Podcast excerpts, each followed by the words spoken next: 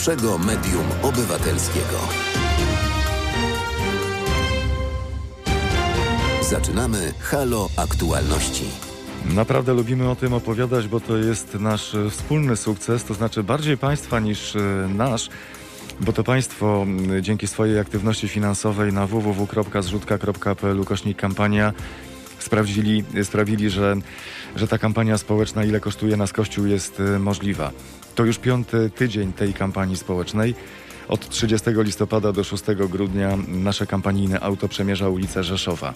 Do końca marca przyszłego roku odwiedzimy kilkanaście miast w całej Polsce, a w każdym z nich spędzimy 7 dni. I ta kampania jest możliwa, jak wspomniałem, wyłącznie dzięki Państwa zaangażowaniu finansowemu na stronie www.zrzutka.pl ukośnik kampania. Plan trasy na najbliższe tygodnie już jest przygotowany. W Krakowie i Wadowicach będziemy od 7 do 13 grudnia.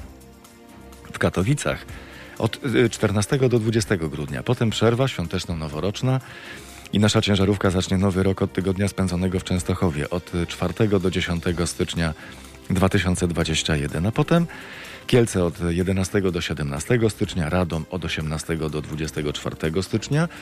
I tu nie chcemy postawić kropki, tylko chcemy, aby nasza zrzutka trwała nieprzerwanie, bo chcemy, żeby auto z pytaniem, ile kosztuje nas kościół, odwiedziło nie tylko duże miasta, ale też setki mniejszych ośrodków w całej Polsce.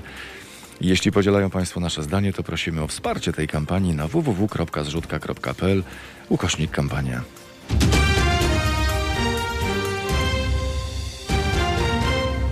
Zapraszamy Państwa bardzo serdecznie do godziny 17. Halo Aktualności. Filip Łeszega jest realizatorem dzisiejszych Halo Aktualności. Adam jest wydawcą dzisiejszych Halo Aktualności. Mariusz Kos, witam, kłaniam się nisko.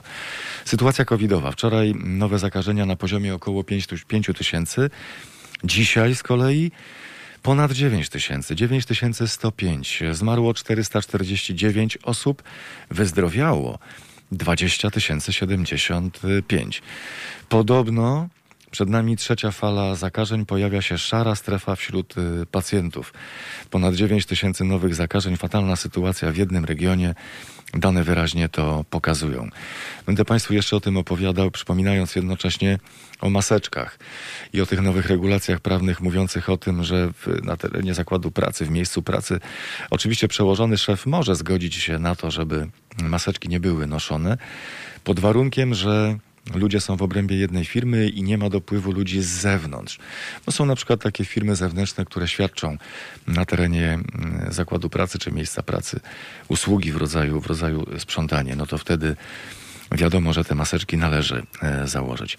Ważne jest to, co dzisiaj do godziny 17, bo tematów interesujących e, nie brakuje i interesujących, fascynujących gości również nie brakuje. Za niecałych 10 minut razem z nami pan profesor Tadeusz Bartoś, bo dzisiaj to, o czym piszą gazety, o czym piszą portale internetowe, to oczywiście mm, sytuacja kardynała Dziwisza i jego, jego roli w tym liście, który najpierw miał być, potem, potem go nie było, potem się okazało, że nie ta data. I trochę to bardzo dziwnie, dziwnie wygląda. List, który w 2012 roku ksiądz Isakowicz-Zaleski przekazał kardynałowi Dziwiszowi, a w którym dokładnie opisana była sprawa wykorzystywanego seksualnie Janusza Szymika, odnalazł się w archiwach kurii w Krakowie. A krakowski metropolita wielokrotnie powtarzał wcześniej, że sobie go nie przypomina. Teraz okazuje się, że to nie jest tak, że sobie nie przypomina, tylko że zmienia, zmienia taktykę. Do tej pory kardynał wszystkiemu zaprzeczał, a gdy okazało się, że to ślepa uliczka, zmienia, zmienia taktykę. Taktykę polegającą na tym, że to nie jest tak, że czegoś nie wiedział, tylko że nie dotarło to do jego informacji, wiadomości. To jest strasznie zawiłe i bez y, pomocy pana profesora Tadeusza Bartosia sobie nie poradzimy, jak sądzę. Dlatego już cieszę się na to spotkanie. O godzinie 15.30 razem z nami ekspert pracodawców RP, pan Łukasz Czucharski, bo pojawia się kolejne pytanie. E, prezydent Duda podpisał nowelę, która uderzy po kieszeni przedsiębiorców. Andrzej Duda podpisał aż dwie zatwierdzone przez Sejm zaledwie dzień wcześniej nowelizacje ustaw o podatkach dochodowych. Przedsiębiorcy z jednej strony zyskają możliwość rozliczania się za pomocą tak zwanego estońskiego CIT-u, A z drugiej strony tym podatkiem objęto spółki komandytowe, co może wiązać się z podwójnym opodatkowaniem.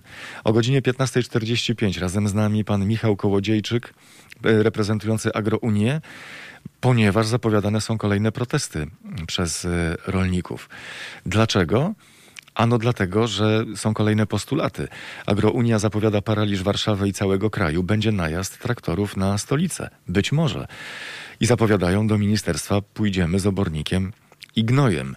Już dziś ogłaszamy działania strajkowe, będą one za kilka dni, będą uciążliwe i dzisiaj już nie ma nawet najmniejszego centymetra, by się cofnąć, powiedział pan Michał Kołodziejczyk podczas konferencji prasowej.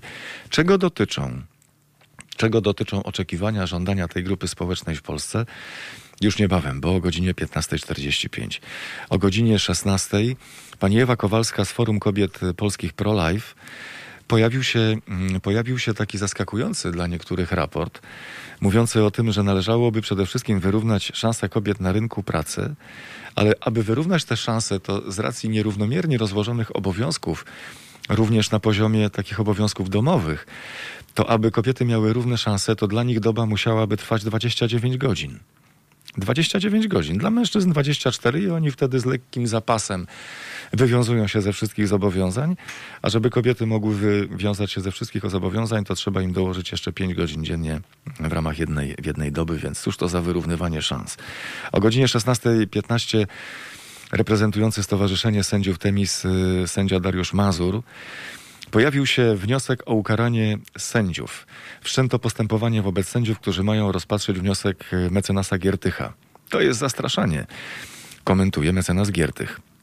Zastępca Rzecznika Dyscyplinarnego Sędziów Sądów Powszechnych Przemysław Radzik wszczął postępowanie wobec sędziów, którzy wkrótce mają rozpatrywać zażalenie mecenasa Romana Giertycha dotyczące nałożonych na niego przez prokuraturę środków zapobiegawczych. Rzecznik zastrasza sędziów rozpoznających sprawę. Jeżeli to nie jest system dyktatury w wymiarze sprawiedliwości, to co miałoby nim być? Zadaje pytanie, komentując jednocześnie mecenas Giertych. No, najlepiej zapytać pana sędziego Dariusza Mazura ze Stowarzyszenia Sędziów y, Temis. Analiza tak zwanej operacji Burdel par excellence. Pan Jerzy Dziewulski, były antyterrorysta, będzie państwa i moim gościem o godzinie 16.30, komentując komentując to, co próbujemy zrozumieć już od kilku dni, od kilku tygodni, to znaczy zachowania policji i tego, czy w sposób proporcjonalny, czy nieproporcjonalny, czy zorganizowany, czy niezorganizowany, czy na skutek jasnego rozkazu, czy tylko jakichś takich miękkich zaleceń, pouczeń, wskazówek, co należy robić. Czy to są błędy systemowe w wyszkoleniu policji, czy to są błędy indywidualne, czy to jest jakiś problem komunikacyjny. Któż inny jak nie pan Jerzy Dziewulski, były antyterrorysta, pomoże nam w rozumieniu tej całej sytuacji, którą sam swoimi słowami nazwał to jest operacja Burdel.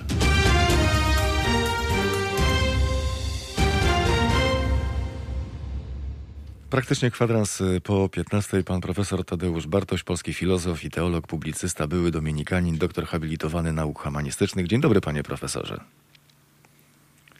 Dzień dobry, witam serdecznie.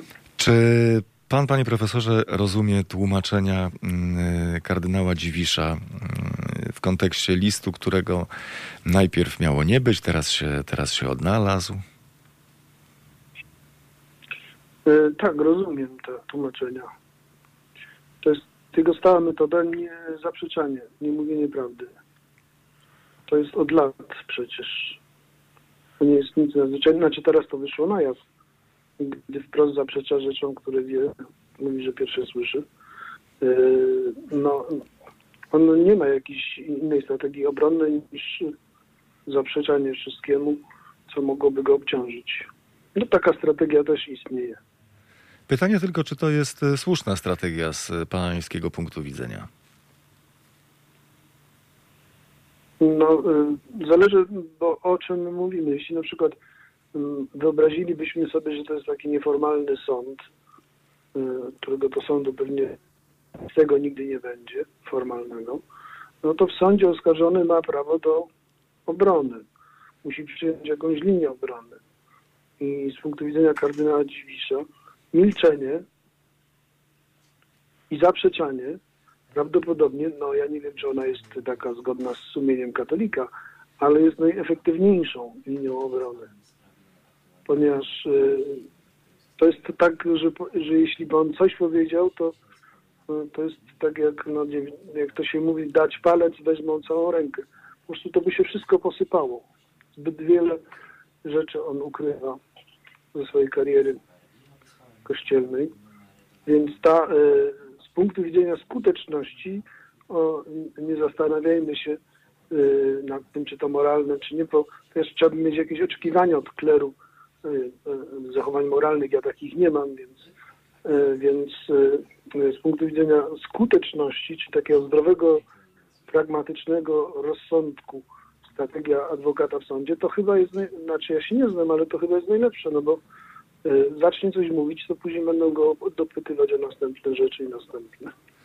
Ja tak się zastanawiam i głośno myślę razem, razem z panem, ponieważ przyglądają się tej całej sytuacji osoby, którym szczerze leży na sercu dobro Kościoła katolickiego i przyglądają się temu, y, nie wiem właśnie, czy ze smutkiem, czy z zażenowaniem, czy, czy z niedowierzaniem. Tak, no, no przyglądają się tego. Y, Niektórzy powiedzą, że to było wiadomo już od dawna, od wielu lat.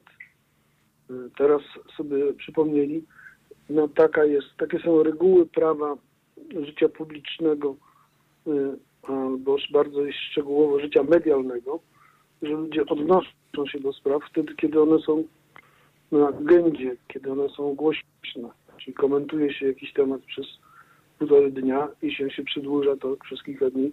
Czasami wraca, jak w przypadku Kościoła, bo jest taki cykl nam powstał filmów yy, braci Sekielskich, teraz TVN, braci Sekielscy następny, więc to tą prawa funkcjonowania mediów. No i jeśli nie było głośnych, jakichś przebijających się wyraźnie do mediów yy, tez, no to yy, zależa, katolicy, którym zależało na tym, no nic nie mówili, a teraz się odnoszą, no bo taka ich rola, komentują to. Yy, różnie to bywa, no ale teraz mamy pana redaktora Nosowskiego, stał się nagle, to rzeczy wiedział Yy, mamy księdza Bonieckiego, który też jest surowy i nie podpisał jakiegoś listu. Przecież on całe lata 80. zdaje się w Rzymie siedział, więc trudno, żeby on pierwsze słyszę mówił, yy, tak jak to mówi kardynał Dziwisz, czy pierwsze słyszę. Pan profesor Tadeusz Bartoś jest Państwa i moim gościem na antenie Halo Radia. Panie profesorze, ta strategia, o której rozmawiamy, czyli milczenia albo zaprzeczania, jest skuteczna na tym etapie, ale to nie może trwać e, w nieskończoność. E, Wcześniej czy później to się posypie. E, O jakiej perspektywie Pan myśli? Tak, no ja się zgadzam z panem, że to jest jedyna strategia, no bo jak ktoś już praktycznie wszystko przegrał, no to może jeszcze trzymać to, co ma, utrzymywać jakąś grupę ludzi w tej, w tym głównym przesłaniu, które znika, że oto szlachetnie służył kardynał Dziwisz i nic z tego nie miał. E, No to rzeczywiście, no to tego ob- obrazu, wizerunku mu się nie da utrzymać, ale on nie bardzo ma wyjście. Powiedzmy sobie, nie ma lepszej strategii. Jak się wszystko przegrywa, to trudno, y, trudno na, o dobrą strategię. Y, I wie pan co, te rzeczy się dzieją pokoleniowo. No i prawdę powiedziawszy, gdybyśmy chcieli spojrzeć po, y, na, na to z dłuższej perspektywy, to y, oczywiście to są, y, nie lubię czegoś takiego jak proroctwa, ale te zmiany pokoleniowe, jeśli się patrzy, jak to się dokonywało we Francji, w Anglii, w Irlandii, stosunek Kościoła, to to są zawsze okresy 20-30-letnie. Czyli 2040-45 prawdopodobnie y, wspomnienia ludzi, którzy jeszcze się nie urodzili, którzy teraz się rodzą, 20-latków za 40, 25-latków za 20-30 lat, no to oni będą na to patrzeć na, tak jak dziś, y, nie wiem, patrzą Francuzi na historię walki o, o aborcję czy o prawa kobiet. Jako coś, co było dawno, i nikt tego nie rozumie, dlaczego były takie problemy y, i tak dalej. Patrząc na to y, od... I to, śr- I Mhm. to mi się wydaje, to mi się wydaje proces, jako proces chociaż znów y, to jest dosyć dziwne, ale bo ja y, no, nie byłbym wrogiem myślenia, że są jakieś procesy nieodwracalne, historyczne i tak dalej.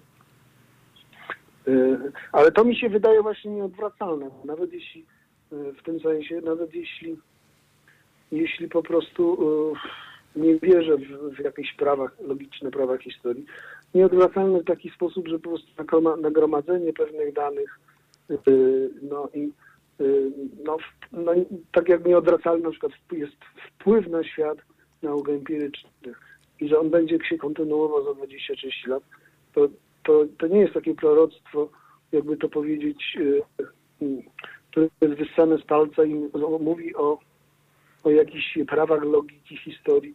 Nie, po prostu siła tych, y, skuteczność, wartość tego, co one dają dla życia ludzkiego nauk empirycznych jest taka, że można przewidywać, że one nie zginie, ich, ich wpływ i znaczenie y, tych technologii i tak dalej za 20-30 lat. Podobnie jest z tymi y, rozwiązaniami społecznymi. One też jakby są nieuniknione. Patrząc na to z takiej perspektywy mechanizmu wytwarzania pewnych trwałych postaw w człowieku, na którym etapie, na jakim etapie życia człowieka, który pokonuje kolejne szczeble kariery y, w, w ramach y, w strukturze jakiejś organizacji, w tym przypadku w strukturze Kościoła katolickiego, rodzi się poczucie bezkarności? Y, No właśnie, on jest troszeczkę, jakby to powiedzieć, teraz już go nie ma prawdopodobnie, bo są, bo spadły pierwsze y, gilotyny już, y, że tak powiem, zostały uruchomione, więc go nie ma, ale w tym trady- tradycyjnym systemie to poczucie bezkarności, czyli do, do niedawna, ono y, no jest wypadkową kilku, zresztą trochę to poczucie bezkarności zależy trochę od temperamentu tego hierarchii, tego duchownego. Niektórzy są bardziej bezczelni, tacy trochę się do przodu, inni są wycofani, więc to jest e, indywidualne. Natomiast e, e, sposób reagowania, sposób wypowiadania się, jeżeli nikt nic nie zrobi. Natomiast sam fakt bezkarności, w sensie niezależnie, czy to cię ktoś tym chwali, czy po prostu przyjmuje do wiadomości, albo nawet nie zauważa, że już jest w grupie, która po prostu, której nikt już nic nie zrobi, no to on jest związany z rozwojem e, stosunków koleżeńskich. Musi być to ktoś, kto jest e, e, tak zwana easygoing person. No, on nawiązuje łatwo kontakty koleżeńskie z wieloma ludźmi, jest usłużny, widać, że, jest, że może być wierny y, i on wtedy y, awansuje przez jakieś dobre parafie, przez studia w Rzymie, tam nawiązuje sieci kontaktów towarzyskich, y, ma być może jakiegoś patrona y, z polskiego biskupa, który go wysyła do Rzymu i tam on jest pod opieką, czy w towarzystwie innego biskupa kolegi. I ta sieć towarzyska jest towarzysz- siecią patronów. Y, No i w pewnym momencie y, on wraca nas y, do Polski albo wykładowca, albo będzie biskupem. W pewnym momencie ta, ta, ta sieć jest tak dobra, y, że jakieś oskarżenia wobec takiego duchownego, no to, to, to są koledzy, to oni przyjmą tam w Watykanie to pismo, y, no ale będą starać się to rozwiązywać tak powolutku. I wtedy pojawia się ten moment bezkarności. Tutaj w Polsce chyba najlepszym przykładem był y, był y, biskup Pec, który był całkowicie. Chociaż go posłano na emeryturę, to on przecież były dwa, w dużym formacie dwa reportaże o jego stylu życia tej takiej y, uroczej kamienicy na, e, na koło katedry poznańskiej, jego życiu towarzyskim, takim i takim. To zresztą nie zrobiło na nikim wrażenia w sensie w sensie władz kościelnych, ale on miał całkowite poczucie bezkarności do końca życia. Dlatego właśnie, że on był takim człowiekiem, którym, no ja nie chcę podać nazwisk, bo nie wiem, ale są tacy ludzie, którzy są bardzo dobrze ustawieni w Rzymie, bardzo wysoko ich, y, o tych y, ludziach się mówi, na przykład w kontekście teraz dyskusji, jaką pozycję miał Dziwisz. Dziwisz był jednak sekretarzem, czyli byli jeszcze wyżsi od niego i mówi, i mówi się o tych kardynał Sodano, kardynał Re, y, Ja stosunków watykańskich nie znam, ale jeśli ktoś byłby towarzysko związany z takimi postaciami, które przez kilkanaście lat rządziły całością tego nieformalnego systemu zarządzania Watykanie, to mu głowa, włos z głowy nie spadnie, bo tam każdy swojego chroni. To jest tak jak, y, to jest no, jak w mafii y, włoskiej, to są te, tego typu stosunki. Protektorów, opiekunów, y, tu cię poślemy, tu, tutaj, ten, tutaj damy, poślemy cię, żebyś ty zarobił, to ty zarobisz, nam odpłacisz i tak dalej. To jest ten system taki jakby familijny, stary, sprzed nowoczesności, który koleżeńsko-familijny system wsparcia wytworzony w świecie kleru, który do tego jest wsparty tym, że tam duża część ich to są homoseksualiści, więc jeszcze oni się lubią, wiążą na różne sposoby i tak dalej. Mówi się często o sojuszu tronu i ołtarza. Na ile te relacje między Kościołem katolickim a obozem rządzącym w Polsce to jest, są relacje dwóch elementów władzy, które wzajemnie się wspierają w, w utrwalaniu tej władzy? Y, no to jest proces od 90 roku, który stopniowy. Y, to jest komisja majątkowa, to jest brak rozwiązań precyzyjnych trochę w szkole. Historia jest historią ustępstw. Komisja Wspólna Rządu Episkopatu. Tam właściwie cały czas Episkopat występuje jako przełożony rządu. Jakikolwiek to nie byłby rząd. On się domaga, czeka na podanie terminów realizacji pewnych rzeczy. Tych rzeczy komisje wspólne, pozwolenia na budowę, nie wiem, to Nycz Tower w Warszawie jest miejscu, w którym nie powinno być już w linii, nie powinno być wysokich budynków, ale będzie, no bo to jest Nycz Tower i co? I co mi zrobicie? Więc ten typ zależności, w sensie y, takiego poddaństwa mentalnego y, y, wszystkich tych pokoleń polityków w latach 90., później przez SLD, później przez Platformę i PiS, no to jest po prostu historia Polski. Nie wiem, złożone, skąd to się wzięło, y, no ale doprowadzi to do olbrzymich strat dla y, tego, czym ma być nowoczesne państwo, czy ono, ono ma być bezstronne, ma być y, dla wszystkich obywateli, a nie dla grup, bo ta mentalność uprzywilejowania pewnych dużych grup to jest oligarchia i ten model oligarchiczny kolesiów, którzy dla siebie coś załatwiają, naśladuje teraz partia rządząca y, w sposób zupełnie y, niespotykany. Y, także zresztą nie dbając w ogóle o jakiekolwiek przepisy prawa, rządzi wyłącznie siła, ten, który może coś wymusić i, i co mi zrobicie, to jest taki system. To jest mentalność Kościoła katolickiego. PiS jest kopią Kościoła katolickiego. Wszystko, co w nim najgorsze, strukturę zarządzania wcielił w życie. Powstała, od siedmiu dni funkcjonuje Komisja do Spraw e, Pedofilii. Panie profesorze, czy pan wiąże z e, działaniem tej komisji jakiekolwiek nadzieje?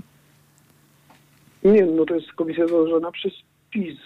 Przez ponad rok zdaje się w ogóle nie działała.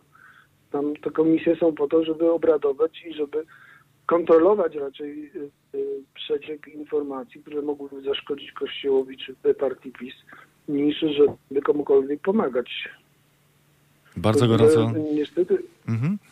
niestety instytucje rządowe w jakiejkolwiek postaci dziś parlamentarne, wiele sądów, zupełnie jest niewiarygodne. Oni przecież kłamią im e, jak zawodowcy bez zmrużenia okiem.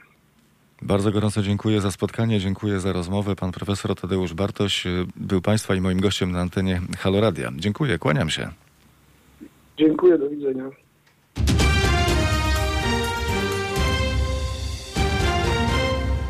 15.31 dokładnie. Pan Łukasz Czucharski, ekspert pracodawców RP na antenie Haloradia. Dzień dobry panu. E, dzień dobry panie redaktorze, dzień dobry państwu. Szybko poszło. Jak piszą dziennikarze, długopis rozgrzał się prezydentowi w rękach. Andrzej Duda podpisał aż dwie zatwierdzone przez Sejm zaledwie dzień wcześniej nowelizacje ustaw o podatkach dochodowych. Przedsiębiorcy z jednej strony zyskają możliwość rozliczania się za pomocą tak zwanego estońskiego CIT-u. To dobry pomysł? Panie redaktorze, sprawa nie jest e, taka prosta, e, żeby można było powiedzieć, czy to dobry, czy zły pomysł. E, jak zwykle e, diabeł tkwi e, w szczegółach. E, założenia tego projektu są oczywiście słuszne, bo w skrócie chodzi o to, żeby po prostu przedsiębiorcy mieli więcej, w ich kieszeniach zostawało więcej pieniędzy na inwe- inwestowanie w rozwój spółki. E, Natomiast e, no, trzeba zwrócić uwagę, że w Estonii e, ten, ten, ten model opodatkowania podatkiem dochodowym jest powszechny, to znaczy dotyczy, dotyczy wszystkich. E, Natomiast u nas em, będzie to raczej e, taka ciekawostka, przynajmniej w tym pierwszym roku funkcjonowania e, tego modelu, ponieważ e, polski ustawodawca postanowił jednak e, no, obwarować wieloma wyjątkami, wieloma ograniczeniami e, możliwość wejścia do tego modelu. Dlatego e, jeśli ma to być pilotaż, tak zresztą przedstawiają to, przedstawia to Ministerstwo Finansów, więc na zasadzie sprawdzamy, jak to będzie działało, później idziemy dalej, no to my taką, taką wersję akceptujemy. Natomiast jeśli zatrzymamy się e, w tym miejscu, jak, e, jak te- jesteśmy teraz, e, to na pewno mm, świata nie, zmieni, nie, nie zmieni ta, ta nowelizacja. No niestety, im więcej warunków, im więcej ograniczeń, tym mniejszy zasięg będzie tej, tej, tego korzystnego modelu rozliczania się. Państwo pamiętają, pan pamięta, ja pamiętam y, głosy ekspertów y, sprzed wielu lat, bo one powtarzają się tak mniej więcej od 5, od 10, 15, 20, które mówią, te rozwiązania ekonomiczne, podatkowe, które sprawdzają się w małych krajach, niekoniecznie muszą się sprawdzić w takim kraju tej wielkości co Polska. Mhm. E, No, jest to na pewno, e, jest to na pewno e, istotna kwestia, dlatego trudno jest przełożyć e, jeden do jednego rozwiązania z innych państw. E, Tutaj, e, no, powiedzmy sobie szczerze, polski budżet, szczególnie teraz e, w sytuacji kryzysowej e, wywołanej pandemią, e, no, nie, nie byłoby stać budżetu na to, żeby zaproponować e, to rozwiązanie możliwie szeroko, tak? E, Jednak e, państwo funkcjonuje e, z podatków, prawda? Więc e, to, to, jest, to jest prawda. Jeden do jednego nie dałoby się tego przełożyć. E, Natomiast no, jeśli chcemy, e, żeby firmy się rozwijały, nie da się inaczej tego zrobić, jak pozwolić, jak zostawić im po prostu wię- większą ilość środków. Więc naszym zdaniem to te rozwiązania proinwestycyjne muszą być bardziej odważne, muszą być bardziej daleko idące. E, Nie mówimy oczywiście, że e, od razu należałoby wprowadzić e, ten estoński model dla wszystkich.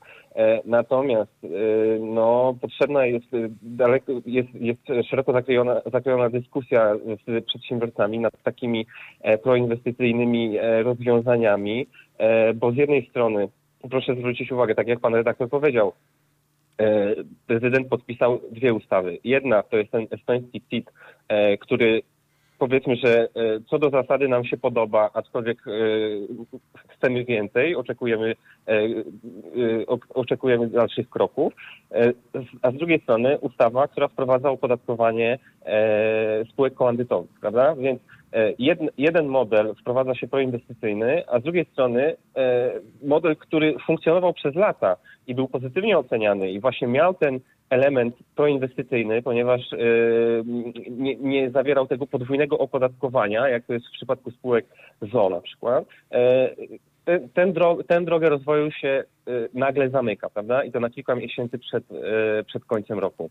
Więc taka, takie działanie ad hoc, gwałtowne, no nie pomaga przedsiębiorcom i na pewno nie wpływa pozytywnie na, e, na, na rozwój e, przedsiębiorczości. Pan Łukasz Czucharski, ekspert pracodawców RP, jest Państwa i moim gościem. To, rozumiem, jest etap pilotażowy, ale za chwilę to może się przerodzić w bardzo nieudany eksperyment. To prawda, jest takie ryzyko. E, szczególnie przedsiębiorcy obawiają się tego, że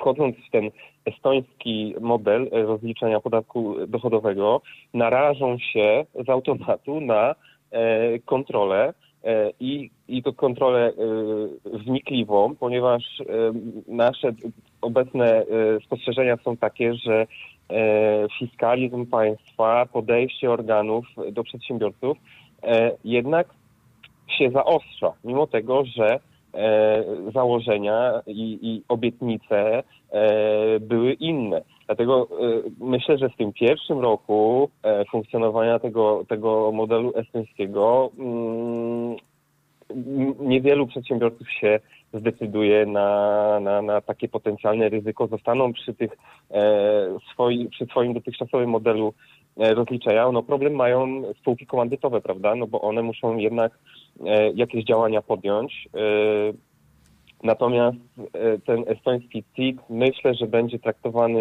w pierwszym roku jako jednak ciekawostka. Na pewno nie pozwoli na, e, na rozwój gospodarczy, tak jak e, miało to miejsce w przypadku Estonii, gdzie tam e, ta stopa inwestycji e, po wprowadzeniu tego modelu jednak no, wystrzeliła gwałtownie e, w górę. Oczywiście było to okupione w pierwszym okresie spadkami e, wpływów do budżetu. Niemniej w e, długofalowym e, wymiarze to jednak Estonii się opłaciło. Czy, czy, czy w przypadku Polski jest to możliwe? Mm, Na ten moment, mając na względzie kryzys i stan budżetu państwa, no jest to, jest to bardzo wątpliwe. Czy ja dobrze pamiętam artykuł, który pojawił się dzisiaj albo wczoraj, bądź przedwczoraj, że ZUS chce sięgnąć jeszcze po dodatkowe 4 miliardy z naszych kieszeni? E, Panie redaktorze, nie czytałem, powiem szczerze, tego artykułu.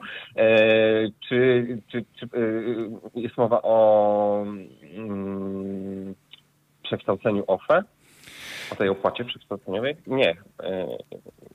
E, No właśnie próbuję, wybaczyć, próbuję, ale- sobie, próbuję, sobie, próbuję sobie przypomnieć, bo jak teraz y, nałożyłoby się na te dodatkowe obciążenia podatkowe jeszcze, jeszcze dodatkowy element, a więc y, mm, ZUS, który chce więcej pieniędzy z naszych kieszeni, no to za chwilę, za chwilę by, się okazało, że będzie, że będzie dramat.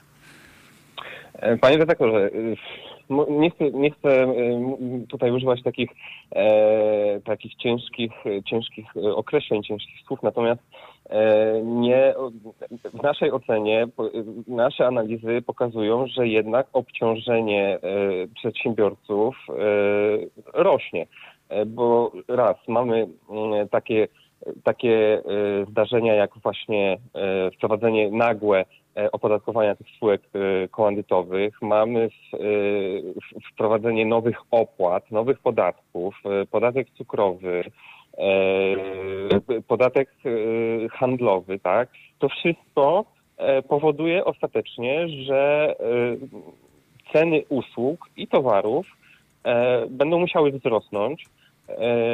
I może, może to ostatecznie doprowadzić do sytuacji, gdzie faktycznie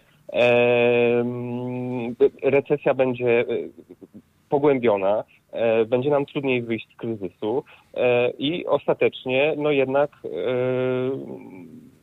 będzie, będzie nam ciężko się odbić, e, w- mając na uwadze takie, takie, a nie inne uwarunkowania e, gospodarcze, z jakimi musimy się obecnie mierzyć. Tak? Więc e, no szkoda, że nie stać nas niestety e, na takie, takie podejście, jak zaprezentowały Niemcy, jak zaprezentowały Cze- Czechy, czyli obniżanie obciążeń. Tak? Niemcy obni- obniżyli stawki VAT, Czesi drastycznie obniżyli stawki podatków, podatku dochodowego, tylko że no, trzeba tutaj powiedzieć sobie jasno, te państwa, e, no mówiąc kolokwialnie, nie przejadły swojej koni- koniunktury. E, Ich budżety były bardziej zrównoważone. E, Mogły sobie pozwolić na taki ruch, który, no, który raz powoduje, że w kieszeni przedsiębiorców jest więcej kieszeni, dwa jednak też powoduje, że w, kieszeni, w kieszeniach obywateli tych pieniędzy będzie więcej. Mm, Nas na ten luksus w mojej ocenie na ten moment nie stać, a wynika to po prostu ze stanu budżetu, tak, e, który jest nie najlepszy. Już y, przypomniałem sobie artykuł, który, który mignął mi przed oczami. Otóż do 30 listopada przedsiębiorcy mieli czas na odpowiedź na pismo ZUS w sprawie zaległych składek. Zakład oczekuje, że albo je spłacą od razu, albo rozłożą na raty, a eksperci przestrzegają, by firmy przeanalizowały otrzymane informacje i nie akceptowały na ślepo wskazanego długu, bo ZUS otwiera sobie w ten sposób drogę do łatwej egzekucji. Mhm. Czyli ratując swoje E. finanse sięga do kieszeni płatników po zaległe składki. No, panie redaktorze, no, y, jak firma zalega ze składkami, naturalne jest, że, y, że, że, że mm, ZUS będzie próbował odzyskać te, te środki, które y, no, są mu jednak należne. Natomiast no właśnie, trzeba tutaj uważać na wszystkie e, kruczki, na odsetki, na, e, na, tą, na tą właśnie to ryzyko szybkiej e, egzekucji, e, bo mm, to nie, nie, nie sztuką jest e, przeprowadzić e, szybką egzekucję i doprowadzić do e, zamknięcia firmy, prawda? E, tylko, że tej firmy, tej firmy już nie będzie, prawda? Nie będzie, nie będzie już tych miejsc pracy, e, nie będzie już e, tych, e, mm, ty, tych wpływów z podatków, które, które ta firma mogłaby zapłacić. Sztuką jest właśnie przejść przez ten, przez, przez ten proces, przez ten kryzys, w którym się znajdujemy, aby możliwie najwięcej przedsiębiorstw e, utrzymało płynność, utrzymało się na rynku, żeby jak najwięcej miejsc pracy em, pozostało e, i tutaj tu trzeba szukać takich, takich rozwiązań długofalowych, prawda? Szybka egzekucja no to jest takie działanie e, ad hoc, prawda? Można szybko pozyskać środki, e, natomiast w wymiarze długofalowym e, jednak te wpływy będą mniejsze. Pracodawcy będą szykowali święta pod choinkę dla swoich pracowników, czy sytuacja ekonomiczna na to nie pozwala?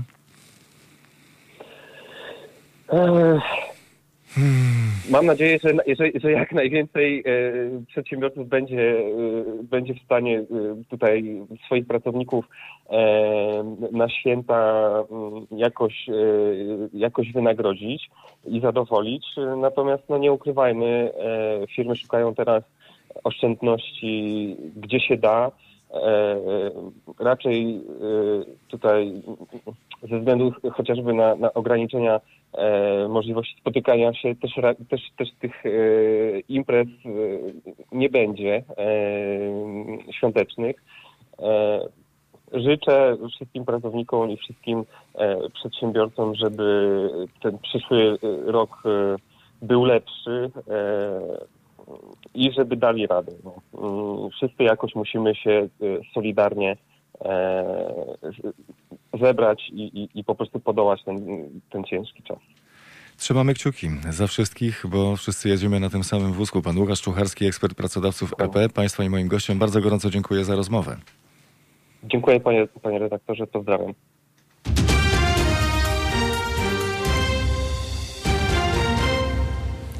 Za kwadrans 16 razem z nami pan Michał Kołodziejczak, reprezentujący Agrogunię. Dzień dobry panu. Dzień dobry panu, dzień dobry państwu. Jak nastroje? Dobrze, pozytywnie. Ile traktorów y, przyjedzie do stolicy? A, zobaczymy. Dzisiaj ciężko mówić o cyfrach, ale, ale myślę, że warszawiacy muszą pomyśleć o tym, że niedługo te traktory mogą zobaczyć. No A ja niektórzy, myślę, po prostu niektórzy będą zadowoleni, szczególnie młodsi słuchacze y, Halo Radia, bo niektóre z nich są naprawdę piękne. To piękne, to piękne maszyny, więc będzie okazja, żeby zobaczyć z bliska. Pytanie, czy będzie ich 5, 50 czy 500? zobaczymy. Na pewno będzie co oglądać.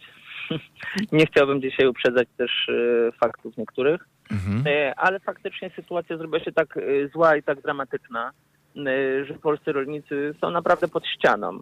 E, Ci, którzy rządzą Polską, zaczynają się po prostu e, nią bawić. I ciężko ich sprowadzić na ziemię. I będziemy używać różnych środków, żeby pokazać, że jednak trzeba się zająć nie tylko rolnictwem, ale także, ale także całym krajem na odpowiednim poziomie. I- to nie jest wcale taki widok, który my byśmy chcieli y, komuś zrobić, gotować wręcz y, traktory w stolicy, bo stolica nie jest od tego, żeby tam były traktory, ale też państwo nie jest od tego, y, politycy, którzy rządzą, żeby robić nam na złość, a dzisiaj mnie się wydaje, że robią na złość. Y, Robią coś bardzo, bardzo złego. Ja wracam, byłem pod granicą czeską, w zagłębiu polskich, polskiej produkcji drobiu, hodowców drobiu, gdy zauważyłem bardzo duże, duże inwestycje kilkudziesięciu ludzi, hodowców, którzy dopłacają do każdego kilograma, czy raczej na każdym kilogramie drobiu tracą złoty 50. Sprzedają swoje kury złoty 80 do 2 zł za kilogram, gdzie opłacalność to jest 3,30, 3,50. To jest niesamowite. A co robi się w Polsce? W Polsce buduje się y, szpital na Narodowym, stoi pusty i do którego dopłaca się 21 milionów. Y, I, i, i to jest dla mnie niepojęte. Tak, w taki sposób można prowadzić politykę i jak dużo jeszcze musi się takich złych rzeczy stać, żeby społeczeństwo się wiedziało, że nie ten droga, żeby potrafiło też nawrócić, bo mnie się wydaje, że każdy wie, ale nikt, nikt y, nie robi tego w taki sposób, by faktycznie zawrócić, y, by ten wręcz zwrot y, odwrócić. Dla ścisłości Szpital Narodowy w miesiąc leczono tu 147 osób, tylko lekkie przypadki za 21 milionów złotych wspomniane przez pana. Przedstawili Państwo pięć postulatów, które mm, Państwa zdaniem są niezbędne, aby uratować polskie rolnictwo. Może Pan je nam przybliżyć? No oczywiście. W końcu w Polsce musi państwo zacząć brać odpowiedzialność za swoje błędy. Ci, którzy rządzą. Nie może być tak, że na przykład dwa lata temu minister rolnictwa namawiał polskich rolników, hodujcie gęsi, bo tu, jest, tu są pieniądze, tutaj macie zapewniony byt. Y, minister Ardanowski też mówił, czyli rząd Prawa i Sprawiedliwości, y, podpisujcie kontrakty z firmami. I co mamy? Gęsi nikt nie chce kupić, a silne firmy, które są wręcz wspierane w swojej wyniszczającej y, polską produkcję polityce, rozwiązują kontakty na siłę z producentami. producentami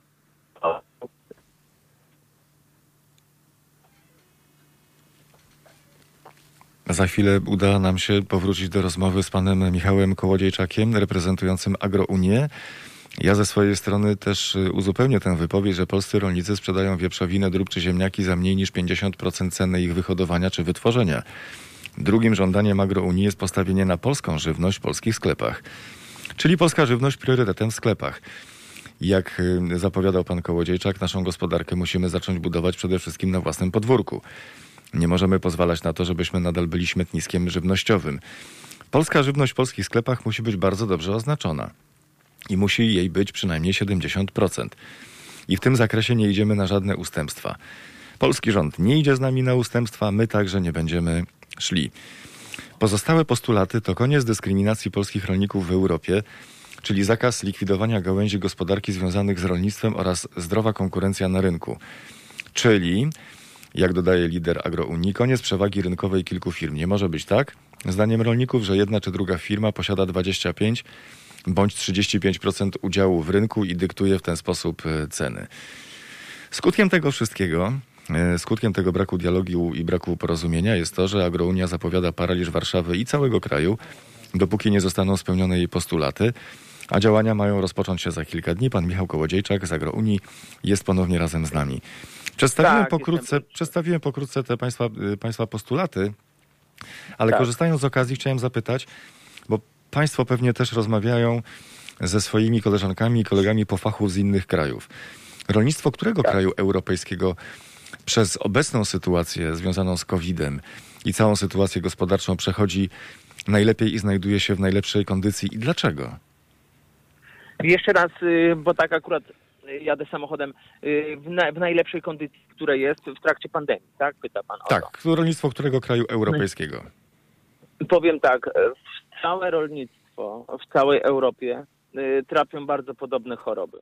I tutaj trzeba mówić jasno o tym, że dzisiaj wrogiem rolnictwa w każdym kraju i przy, pod przykrywką pandemii jeszcze bardziej są te rzeczy robione. Czyli rolnictwo ma być podporządkowane korporacjom. Y, rządy zgadzają się z tym bardzo mocno. Dzieje się to w Niemczech, we Francji, w Hiszpanii, y, od wschodu do zachodu. Tutaj możemy powiedzieć o tym, że na przykład w Danii, Dania, kraj, gdzie, y, który jest faktycznie silny niektórymi sektorami rolnictwa, jest jeszcze ilość tych spółdzielni, które funkcjonują, takich porozumień między rolnikami, potrafi odeprzeć się od korporacji. ale napór jest, jest bardzo mocny i te kraje sobie dobrze radzą, w których obostrzenia są robione z głową. I między innymi wymieniona przeze mnie Dania, y, gdzie, gdzie tych obostrzeń, tych restrykcji jest y, sporo mniej niż u nas. Y, Sobie z tym wszystkim radzą. Ale każdy kraj dzisiaj ma bardzo duży problem. I naszym największym wrogiem jest wpychanie w ręce korporacji pod przykrywką, wykorzystywane są ku temu wszelkie możliwości. Mamy specjalną audycję poświęconą problemom strukturalnym polskiej wsi. Yy, Gospodynią tego programu między 15 a 17 w sobotę jest Joanna Warecha, która mówi również o problemach strukturalnych wynikających yy, z faktu, że tereny popegierowskie nadal nie są, nadal nie mogą stanąć na nogi. O, to, to, to ludzie tam po prostu kompletnie sobie, sobie nie radzą. Czy nie powinni Państwo również tego dołączyć do swoich postulatów?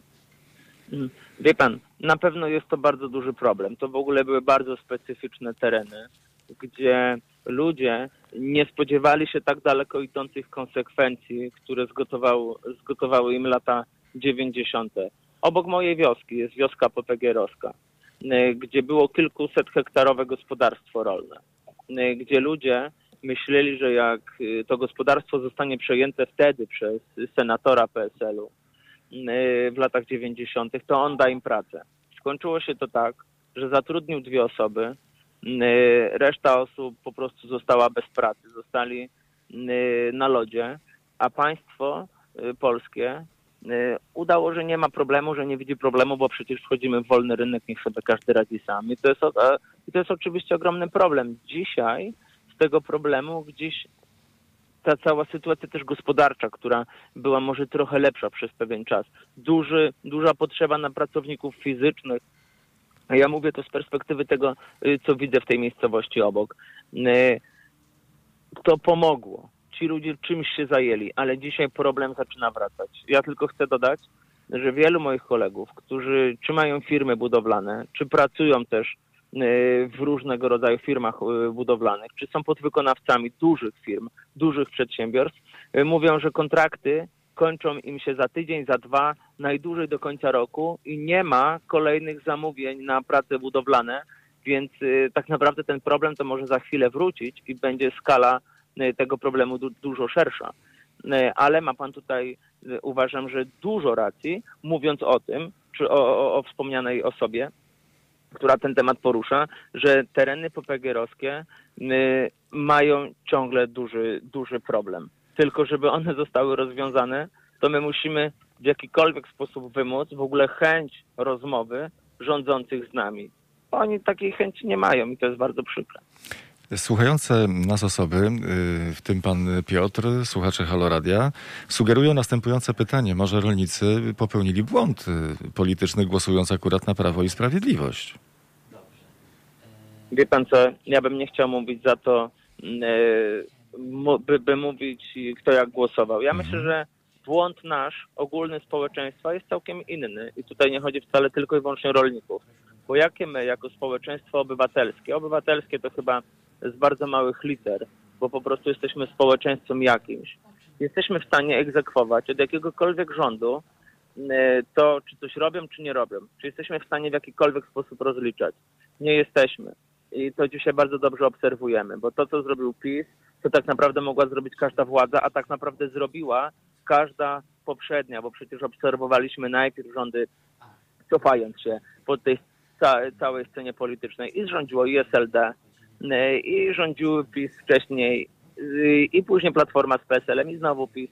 I znowu dochodzi do tego, że obiecują nam jedno, robią drugie, a my nie jesteśmy w stanie ich rozliczyć, tylko jesteśmy w stanie zapomnieć grzechy innych, y, błędy innych i zagłosować właśnie na tych, którzy poprzednio zrobili z nami to samo. I zobaczcie, co dzisiaj się dzieje na scenie politycznej.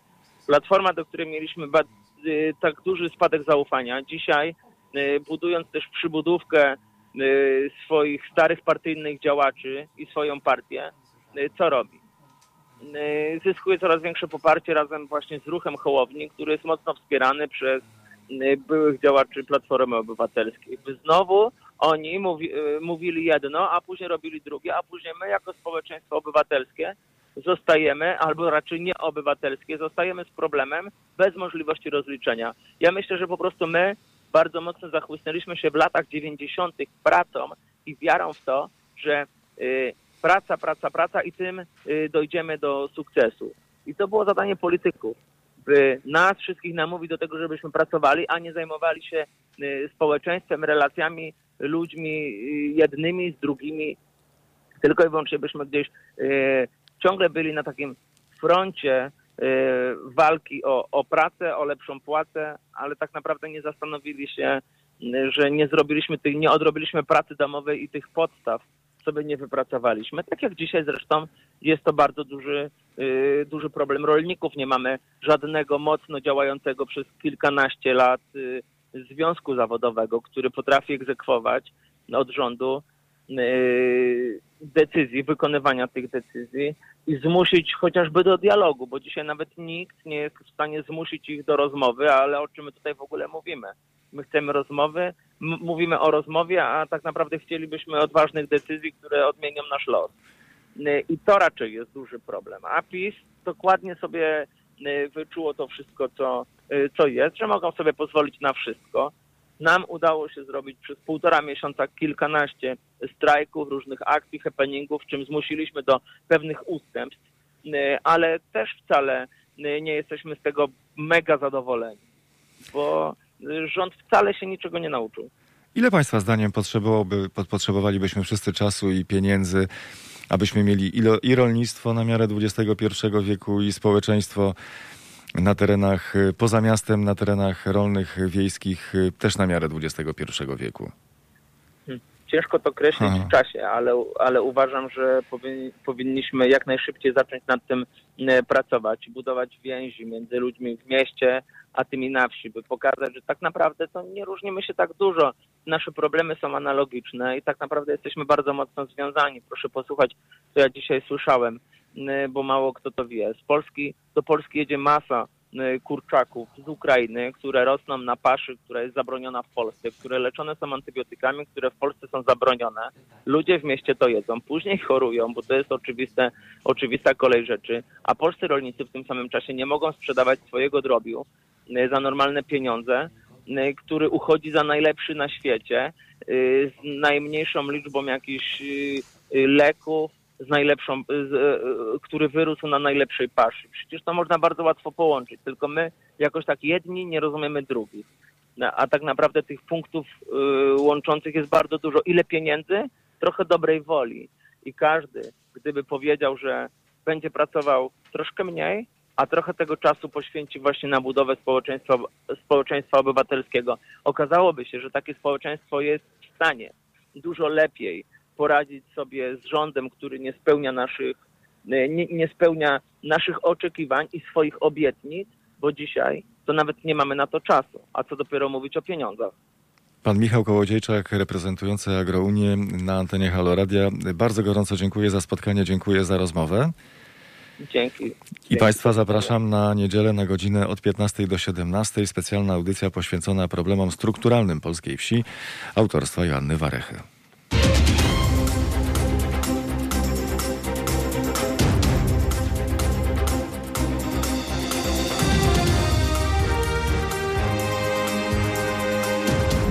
Minęła 16. Słuchacie Halo Radia, pierwszego medium obywatelskiego.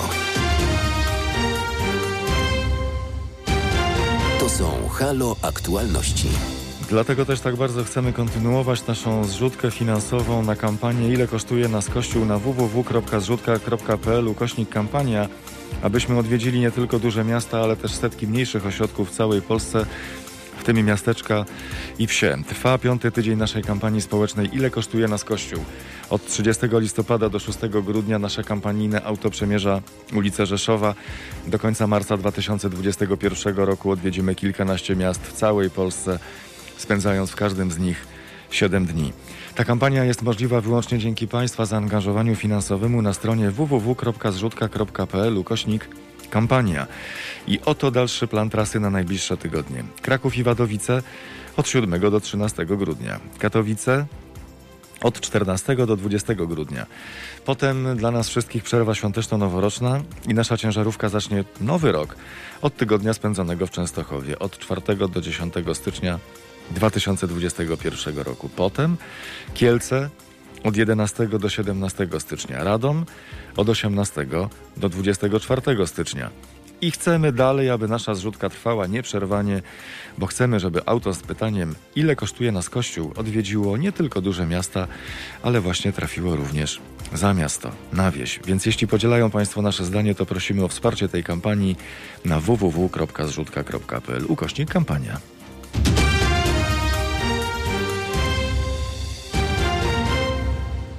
Przed nami kolejny akt niesprawiedliwości. Wyrównanie szans kobiet na rynku pracy. Razem z nami pani Ewa Kowalewska, Forum Kobiet Polskich ProLife. Dzień dobry, dobry wieczór, kłaniam się. Mm, Witam serdecznie. Doba, która powinna trwać 29 godzin. Tak oto sprawdzamy, na co kobietom najbardziej brakuje czasu. Wychodzi na to, że aby kobiety wypełniły wszystkie swoje obowiązki i na rynku pracy również miały równe szanse, to dla nich doba musiałaby trwać 29 godzin. No i ja mam to skomentować. Tak. Myślę, że to lekka przesada. Y, Ja mm, pracuję zawodowo przez całe swoje życie. Jestem szefem fundacji. Nigdy nie odczuwałam takich problemów. Mogłam połączyć y, życie zawodowe i sprawy domowe. Y, Z mężem dzieliliśmy się sprawiedliwie albo i niesprawiedliwie, w zależności od tego, jak po prostu chcieliśmy podzielić się swoimi rolami. No i to bardzo dobrze funkcjonowało, także mm, czasami bywa tak, że e, na kobietę są spychane wszystkie obowiązki, albo ona zostaje sama z dziećmi. No i wtedy nic dziwnego, że tego czasu brakuje. E, A z drugiej strony słyszałam przed chwilą komentarz na temat tego, tej pogoni za pieniądzem. No mój Boże, no każdy musi się utrzymać. Natomiast nie każdy uważa pogoń za pieniądzem za najważniejszą w życiu. No nie wiem, ja nie jestem w Warszawie, może atmosfera warszawska, czyli stolicy, właściwie idzie w tym kierunku, że e, najważniejsze jest, żeby zarobić i żeby te pieniądze przyjemnie skonsumować, ale nie żeby cokolwiek robić dla innych ludzi, którzy są w społeczeństwie, żeby się trochę zaangażować, żeby pomóc innym, żeby zauważyć, że ktoś może mieć problemy. No, jakbyśmy sobie pomagali, to i 29 godzin by nie było. Został sporządzony specjalny raport przez Kantar Polska, z którego wyłonił się właśnie taki niezbyt optymistyczny obraz przeciętnej mieszkanki naszego kraju, a więc nie tylko z dużego miasta, ale również y, z malutkiej miejscowości albo z małej wsi. Polki są przemęczone, mają poczucie, że żyją w biegu, większość domowych obowiązków spada na ich barki, a do tego ciężko i trudno znaleźć im czas na odpoczynek i na przyjemności. To tysiąc osób w przedziale wiekowym od 18 do 65 lat, w tym w formie online, wziął udział w tym badaniu. No bardzo dobrze. No proszę powiedzieć, czy nasi panowie nie są przypadkiem przemęczeni do granic możliwości, ponieważ muszą ym, związać koniec z końcem i jeżeli chcą być odpowiedzialni za swoją rodzinę. Ja mam syna, który ma w tej chwili dwoje malutkich dzieci i wiem, jak on zasuwa. On po prostu nie ma czasu się wyspać. Po prostu dzieli z żoną sprawiedliwie te obowiązki. Jest ich bardzo dużo, jest problemów bardzo dużo, więc nie przesadzajmy, że to dotyczy tylko kobiet, bo y, ja bym chciała być sprawiedliwa. No, zajrzałam na y, wasze deklaracje, że nie jesteście polityczni, no a słyszę tutaj komentarze polityczne non-stop, więc coś mi się to nie zgadza. Y, A oprócz tego, no przede wszystkim chcecie być neutralni, więc jeżeli chcemy być neutralni i zachować równość, to mówmy nie tylko o kobietach, ale również o mężczyznach, którzy są w naszym społeczeństwie. No ja jestem kobietą i uważam, że jeżeli jest równowaga między mężczyzną a kobietą, jeżeli jedna i druga strona pomaga sobie nawzajem, zwłaszcza w rodzinie, to w tym momencie tych przesileń nie ma. No, niestety nie każdy tak postępuje, no i wtedy robią się najrozmaitsze problemy. Przy czym trzeba powiedzieć jedno, że jeżeli y, jest y, no, zła płaca, czyli krótko mówiąc wykorzystuje się kobietę jako takiego taniego niewolnika do roboty, no to się czasami zdarza w y, prywatnych firmach przede wszystkim. że ona jest na śmieciówce, prawda, że nie ma odpowiednich zabezpieczeń, że, że nie jest płacony prawidłowy ZUS, że, że nie wiadomo kiedy ona tą pracę straci. Ale to samo dotyczy młodych mężczyzn. No w tej chwili to jeszcze jest sytuacja, kiedy może pra pracę można znaleźć, bo jest pandemia, ale kobieta siedząc w domu w czasie pandemii, no musi patrzeć, co się dzieje z jej dziećmi, skoro uczą się w domu, a nie w szkole, prawda? No a ojciec musi pójść do pracy. Bo zakładam, że jest to pełna rodzina, która, w której jest i tata, i mama. No i jednemu i drugiemu nie jest łatwo. A jeżeli ojciec pracuje w domu, bo musi, bo jest y, sytuacja pracy zdalnej, no to w tym momencie no, trzeba się jakoś wymieniać. Jeżeli oboje pracują zdalnie i są w domu dzieci, które na głowie chodzą, no to sytuacja jest trudna. No, a z drugiej strony pracy stracić nie można, więc y, mamy po prostu trudny okres w tej chwili. I wydaje mi się, że przy odrobinie dobrej woli i pomaganiu sobie nawzajem, a nie, a nie rzucaniu się sobie do gardła, mamy szansę na to, żeby jednak pewne rzeczy wypracować. No i tak jak mówię, dlaczego mamy mówić tylko o kobietach, albo tylko o mężczyznach, albo tylko o takiej czy innej mniejszości? Mówmy o całym społeczeństwie i mówmy sprawiedliwie na zasadzie rozwiązywania konkretnych problemów. Kiedy widzę kobiety na ulicy, y, które krzyczą w bardzo brzydki sposób, y, używają wulgaryzmów, które dla mnie są nie do zaakceptowania, Uważam, że nikt nie powinien takich słów używać, a tym w naszym domu się nie używa, nigdy się nie używało i elegancka kobieta nie powinna czegoś podobnego dopuszczać w swoim języku. Ja jestem polonistką, język jest dla mnie ważny, razi mnie to w bardzo wysokim stopniu, wręcz, wręcz no po prostu odczuwam to jako pewien rodzaj zagrożenia. No ale to robią kobiety, no mój Boże, no jesteśmy różni, możemy rozmawiać ze sobą, ale czy możemy, bo w takim językiem rozmawiać nie jesteśmy w stanie. No a poza tym takie osoby nigdy nie będą reprezentować mnie.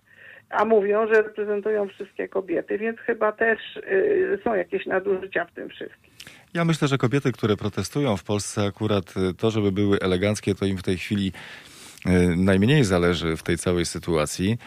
Oczywiście, no właśnie. Oczywiście, że złapiemy punkt Tylko równowagi mają być między... eleganckimi kobietami. Bo nie na elegancji w tej chwili im zależy. Y, natomiast y, gdy będziemy mieli raport dotyczący sytuacji polskich mężczyzn, to oczywiście też y, się z nim zapoznamy. A to, jak sądzę, ten raport dotyczący sytuacji kobiet w Polsce pod kątem zapracowania, przemęczenia, wpisuje się w pewien kalendarz e, zdarzeń, bo dopiero co obchodziliśmy Międzynarodowy Dzień Eliminacji Przemocy wobec Kobiet.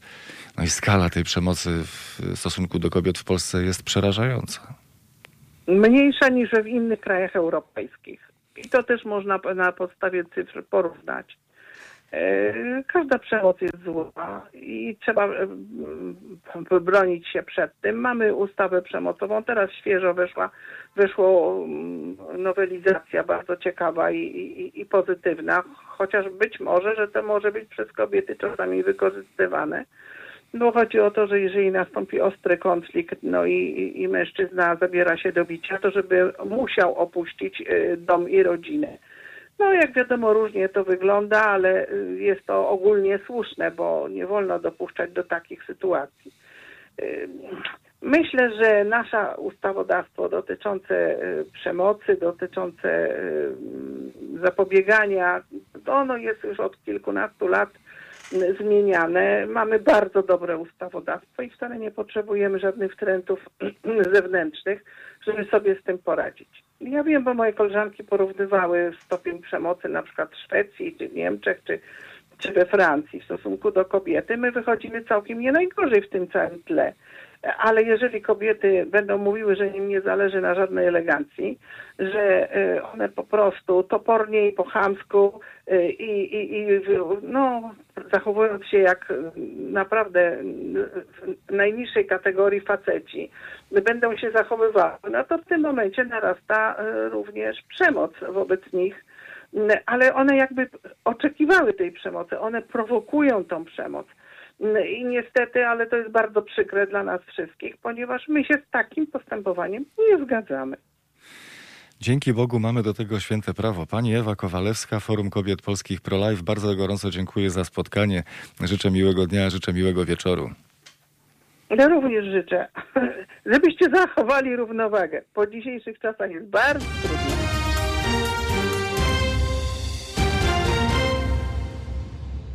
Na zegarach prawie 20 minut po 16. Słuchają Państwo Halo Aktualności w Halo Radiu. Razem z nami pan sędzia Dariusz Mazur, Stowarzyszenie Sędziów Temis. Dzień dobry, dobry wieczór.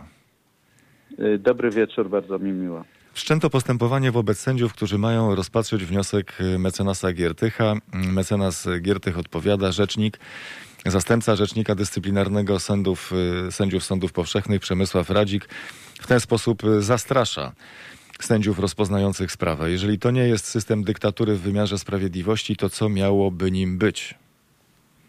Pyta mecenas Giertych. Y, Tak, to jest pytanie retoryczne. Odpowiedź jest oczywista. Y, Jest to działanie niewyobrażalne w demokratycznym państwie prawa, tego typu mm, naciski bezprecedensowe na sędziów, bo tak to trzeba nazwać. Y, No, wychodzi na to, że ci sędziowie mają orzekać dosłownie z przystawionym do głowy pistoletem postępowania dyscyplinarnego. Y, Jest to rzecz absolutnie bez precedensu. Jedna sytuacja była troszeczkę porównywalna. To chodziło tam o areszty tymczasowe w sprawie zakładów Police. Tam też, gdzie sędziowie nie uwzględnili wniosku o zastosowanie aresztu tymczasowego, y, tam była taka sytuacja, że wszczęto jakieś postępowanie w sprawie i doszukiwano się jakichś błędów w działaniu sędziów. Ale tym razem widocznie uznano, że pan rzecznik Radzik jest tak bardzo spolegliwy, tak bardzo uległy, że jest wygodniejszym narzędziem nacisku nawet niż prokuratura. Rzecznik dyscyplinarnego, yy, zastępca rzecznika dyscyplinarnego Przemysław Radzik zażądał od Sądu Rejonowego Poznań Stare Miasto akt sprawy. Dodatkowo zwrócił się o dokumenty dotyczące sposobu organizacji posiedzenia. Rzecznik Poznańskiego Sądu, sędzia Aleksander Brzozowski, poinformował, że Radzik uzasadnił swój wniosek, cytat, prowadzeniem postępowania wyjaśniającego związanego z możliwością popełnienia deliktów dyscyplinarnych. No cóż, możemy tutaj tylko się domyślać, o co może chodzić, bo też podobna sytuacja była w sprawie tej właśnie zakładów Police, o której mówiłem. Y, Tam doszukiwano się jakichś rzekomych błędów w sposobie jak gdyby przydzielenia sprawy tym, a nie innym sędziom, więc być może jest tutaj podobnie, natomiast nie mam cienia wątpliwości co do tego, że zażądanie akt na dwa czy trzy dni przed wyznaczonym terminem posiedzenia należy odczytywać jednoznacznie jako środek nacisku na sędziów, którzy mają w tej sprawie decydować. Yy, I tutaj nawet nikt nie musi się domyślać, yy, jaki kierunek rozstrzygnięcia władza by sobie życzyła, dlatego, bo pan prokurator, zastępca prokuratora generalnego, pan Święczkowski kilka dni temu wyjaśnił nam wszystkim w mediach, że sądy w tej sprawie się mylą i dokładnie powiedział, jak powinny orzekać. No, tak jak już powiedziałem, to są działania, które nie mieszczą się w żadnych standardach demokratycznego państwa prawa. Jest to ogromny skandal.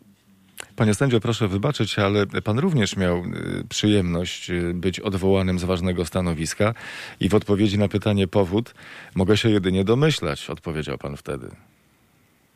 Y, No tak, bo to, znaczy mówię, w tej sytuacji tutaj już się domyślać nie musimy, bo pan Święczkowski nam to wszystko wytłumaczył literalnie, o co w tym wszystkim chodzi. Pan Giertych po prostu ma być y, aresztowany, dlatego że prokuratura uważa, że tak będzie słusznie. Jeżeli sąd y, tego nie realizuje, to znaczy, że sąd się myli, prawda?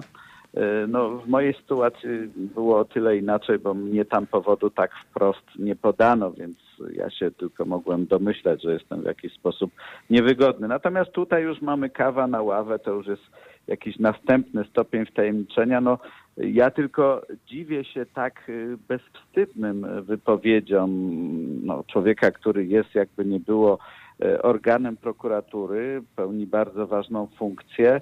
Y, No bo, no bo no tutaj już mamy rzeczywiście takie łopatologiczne zmuszanie sądu do określonego sposobu działania, no co jest rzeczą niedopuszczalną. Pan sędzia Dariusz Mazur ze Stowarzyszenia Sędziów Temis jest Państwa i moim gościem na antenie Halo Radia. Panie sędzio, czy to jest jeszcze cały czas ten poziom abstrakcji, yy, że dla zwykłej obywatelki, zwykłego obywatela Polski to nadal wydaje się, że to są historie, które bezpośrednio nikogo z nas yy, nie dotyczą? E, No myślę, że nie, że tu już przechodzimy z tego poziomu abstrakcji, jakichś y, dziwnych gwarancji niezależności, niezawisłości, jakiegoś Trybunału Konstytucyjnego, który gdzieś tam orzeka daleko od nas o abstrakcyjnych sprawach, choć ostatnio i y, jakby jeżeli chodzi o Trybunał, koszula się stała bliższa ciału, bo nagle się okazuje, że ten Trybunał bezpośrednio ingeruje w prywatne życie ludzi w sposób, który zdecydowana chyba większość społeczeństwa uważa za niedopuszczalny. Natomiast tutaj mamy taką sytuację, y, każdemu z nas się wydaje, że żyje zgodnie z prawem, że jego nie dotyczą sytuacje, gdzie są stosowane środki zapobiegawcze i tak dalej. Ale na przykład każdy człowiek, który jeździ samochodem, może uczestniczyć w kolizji drogowej, może się okazać, że ta, do tej kolizji doszło z jego winy i nagle może stanąć przed tym, że ktoś będzie stosował wobec niego środki zapobiegawcze. Y, Do tego, żeby w takiej sytuacji się znaleźć, nie trzeba być Romanem Giertychem. To może się zdarzyć każdemu przeciętnemu zjadaczowi chleba. Parlament Europejski rozpatruje i rozpatruje, składa kolejny raport y, rozważający kwestie praworządności w Polsce, czy powiązać to z funduszami, czy też nie powiązać z funduszami. Przysłuchiwałem się przez pewien czas y, stanowisku polskich y, posłanek i, i posłów, europosłanek i europosłów. I przyznam się szczerze, panie sędzio, że Trudno się rozmawia z, z partnerami z, z Europy Zachodniej, posługując się takim językiem. Y, No na pewno trudno się rozmawia, dlatego że sprowadzanie wszystkiego, mm, bo tak to mniej więcej wygląda ta nasza rozmowa do obrony suwerenności, podczas gdy tak naprawdę y, to nie ma nic wspólnego z suwerennością, to ma tylko i wyłącznie wspólne z przestrzeganiem rządów prawa, z niezależnością sądownictwa, z gwarancjami, z których wynikają gwarancje, które tak naprawdę chronią wszystkich obywateli tego państwa. Y, Celem strony polskiej rządowej tak naprawdę nie jest żadne e, zagwarantowanie suwerenności Polski, tylko zapewnienie sobie bezkarności. I, i, więc trudno w ten sposób e, kogoś przekonać, kiedy ten podtekst dla interlokutorów, dla rozmówców jest czytelny. Ci ludzie y, nie chcą podlegać jakiejkolwiek kontroli sądowej w swoim państwie. Skoro nie chcą, to widocznie mają coś złego na sumieniu. To jest bardzo proste. Ten sposób nie przekona się y, żadnych organów y, Unii Europejskiej. Za chwilę naszym gościem na antenie Haloradia będzie były antyterrorysta pan Jerzy Dziewulski. Będziemy rozmawiali o zachowaniu policji w kontekście ostatnich y, wydarzeń, protestów, protestów kobiet i nie tylko, ale przede wszystkim wszystko pod hasłem ogólnopolskiego strajku kobiet. Panie sędzio, jak pan ocenia tę sytuację? Ech, Sytuacja y, jest na pewno coraz trudniejsza, dlatego że no, zbiegły się tutaj różne czynniki. Y, Zbiegł się czynnik gniewu społecznego, poniekąd chyba można to powiedzieć w jakiś sposób słusznego, bo, bo to orzeczenie Trybunału Konstytucyjnego może budzić liczne wątpliwości, tak, ze względu na skład, który orzekał w Trybunale, czyli sędziowie dublerzy, ze względu na to, że ono nie jest publikowane tak długo, y, to tak naprawdę nie stało się obowiązującym prawem. No ta sytuacja jest bardzo, bardzo niejasna dookoła tego orzeczenia i, i trudno się dziwić, że, że ludziom się to nie podoba. Natomiast no, to wszystko dzieje się w warunkach zagrożenia pandemicznego. Y, Coraz większe emocje narastają. Y, No niestety takie, takie sytuacje sprzyjają temu, że, że dochodzi do zadrażnień na linii policja, y, osoby, które protestują. Natomiast y, no na pewno takie akcje, jak, jak ta słynna akcja nieumundurowanych policjantów, którzy używali no, pałek teleskopowych, które są bardzo niebezpiecznym narzędziem, no to jest na pewno coś, co, co było bardzo poważnym błędem. Y, ze strony policji. Czy policja w tej sytuacji porusza się jeszcze Pana zdaniem w granicach prawa? E, No myślę, że jeżeli chodzi o tą akcję właśnie konkretną, o której mówiłem, to ja miałbym bardzo poważne wątpliwości, czy tu można mówić, czy, czy ktoś, kto jest atakowany pałką teleskopową przez osobę, która nie jest oznakowana jako funkcjonariusz policji, nie ma, się, nie ma prawa się bronić? No myślę, że to jest pytanie retoryczne. Ja, ja bym się chyba bronił w takiej sytuacji. Bardzo gorąco dziękuję za spotkanie, dziękuję za rozmowę. Pan sędzia Dariusz Mazur, Stowarzyszenie Sędziów Temis. Kłaniam się nisko. Dziękuję bardzo. Dziękuję.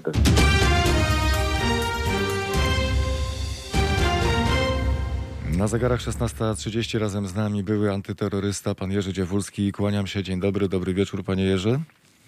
Witam pana, dobry wieczór. Nazwał pan to dosadnie y, krótkimi dwoma y, słowami, opisując zachowanie i sposób y, pracy tak naprawdę policji. Proszę teraz wybaczyć albo przyciszyć, jeśli słuchają dzieci. Operacja Burdel. No, żadne złe słowo charakteryzuje określoną sytuację. No, nie jest to w gruncie rzeczy przekleństwo, ale wie pan, e, jest to słowo, które oddaje em, lepiej e, to, co się działo, niż słowo chaos. Chaos oczywiście był, ale mówię o tym, o tej sytuacji, która miała miejsce na placu powstańców Warszawy. To w tym dniu rzeczywiście był chaos. Natomiast e, burdelem nazwałem sytuację, w której no po prostu powiem panu otwarcie, ja mm, lubię od czasu do czasu e, zerknąć na takie działania policji. Często wychodzę, specjalnie idę. Nie idę na demonstrację, ale idę popatrzeć.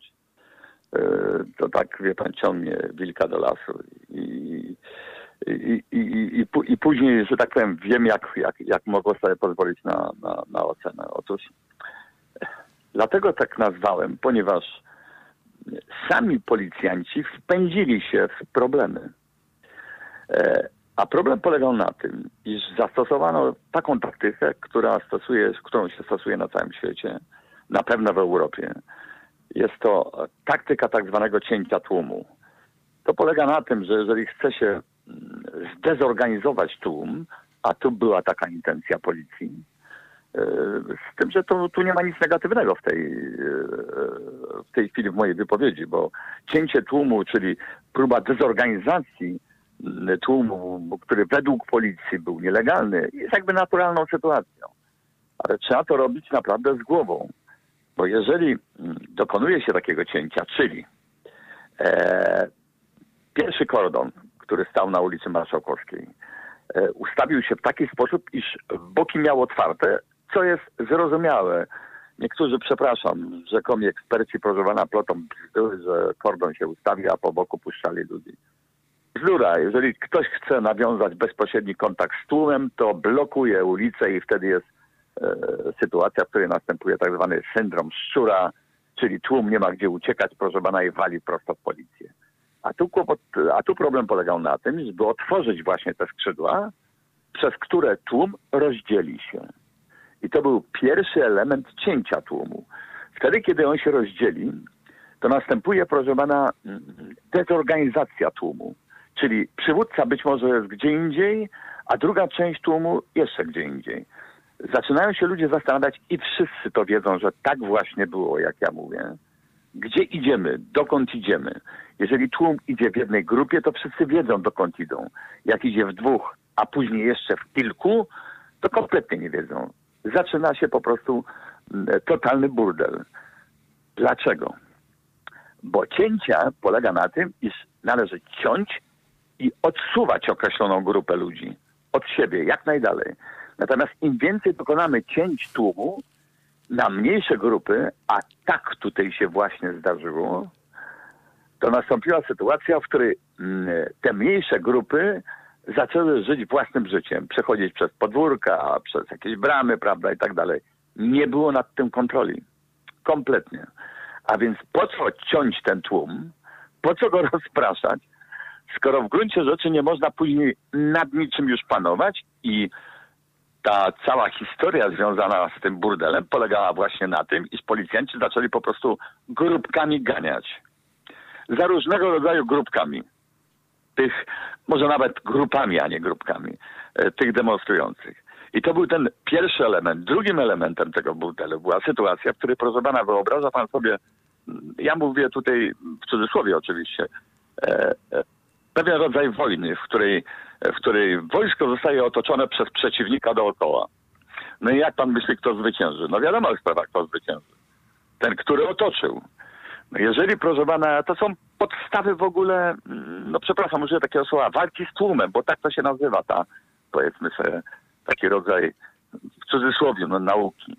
E, a więc jeżeli tłum otacza e, ludzi, którzy są jego przeciwnikami, mówię także w cudzysłowie, no to mm, tak jakby skazał się definitywnie na porażkę. Gdyby w tym tłumie byli kibole, no, którzy mają określone relacje z policją, no to skończyłoby się to bardzo źle, ponieważ tam stały 4 czy 5 radiowozów, które zostałyby podpalone. Nie mam co do tego cienia wątpliwości. Policjanci nie byli w stanie siebie ochronić. I to był drugi kolejny błąd. Trzeci błąd z kolei, panie doktorze, to był w miejscu, e, mniej więcej tam rejon Politechniki Waryńskiego, ja to tak określam, e, Riviery, kiedy ten tłum mm, został w większej części otoczony w konsekwencji. E, policja zaczęła prowadzić absolutną blokadę, e, ale taką blokadę, która uniemożliwiała jakikolwiek ruch ludzi, którzy chcieliby opuścić to miejsce. Na przykład znaleźli się tam zupełnie przypadkowo, bo i tacy też byli, to trzeba sobie jasno powiedzieć. Ja spotkałem takich ludzi starszych ludzi, którzy po prostu przechodzili i ten tłum ich tam gdzieś zagonił. E, I proszę sobie wyobrazić, że tu jest moim zdaniem już szczyt, e, że tak powiem, e, tego bajzlu. E, kiedy policjanci zaczynają legitymować kompletnie bez sensu. To legitymowanie, proszę pana, polega między innymi na tym, że narobili sobie statystyki, e, no bo wylegitymowali około tysiąca osób, Poza tym narobili sobie kłopotów takich, powiedziałbym, wizerunkowych. No, po jaką cholerę komu to jest potrzebne, że tak powiem, legitymowanie tłumu w kolejce? No wie pan, ja czegoś takiego nie widziałem, mimo że widziałem stare czasy. Ale takiej hecy nigdy nie uprawiano z prostej przyczyny. No bo za mało raczej lało, a nie legitymowało. Jeżeli legitymowali, to gdzieś tam po boku.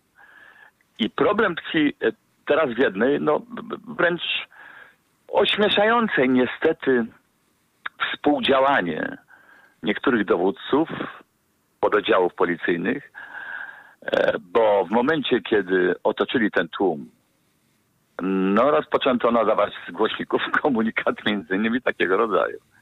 Tu policja, prosimy się rozejść, to jest nielegalne, prawda, i tak dalej.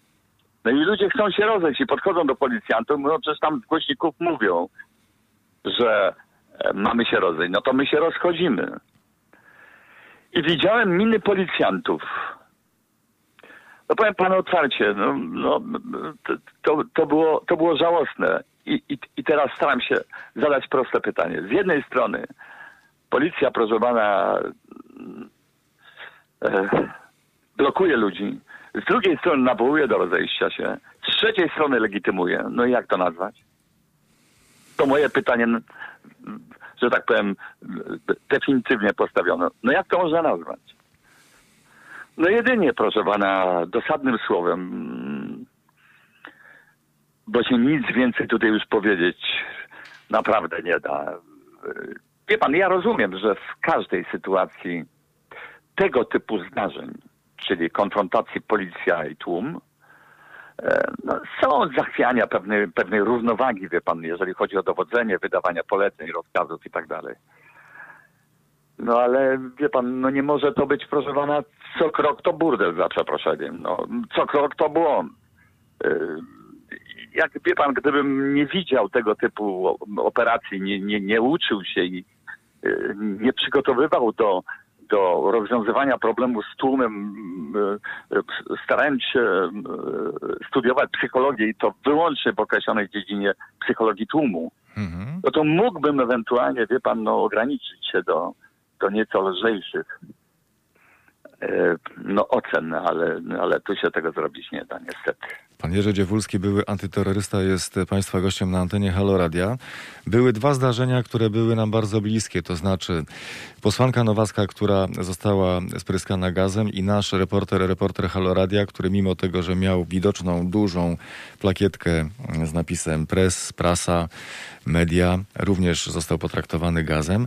A mieliśmy też przyjemność mm, rozmowy przed taką dużą manifestacją kobiet, czego nie wolno robić, żeby nie podchodzić zbyt blisko policjantów i nie wyciągać w ich stronę rąk na przykład z legitymacją, czy z czymkolwiek innym, bo To- a policjant myśmy może... rozmawiali o tym. Tak, tak. Tak, tak, czy, tutaj, tak. czy tutaj nie został popełniony błąd przez y, posłankę Nowacką, polegającą na tym, że ona wykonała ten pierwszy ruch, który przez policję mógł zostać odczytany jako atak? Ależ oczywiście, panie doktorze, nie będę, nie byłbym uczciwym, gdybym e, jasno nie określił sytuacji pani, pani Nowackiej. Otóż miła, sympatyczna kobieta, e, no przepraszam, powiem brutalnie, która jakby wychodziła temu niefartowi naprzeciwko.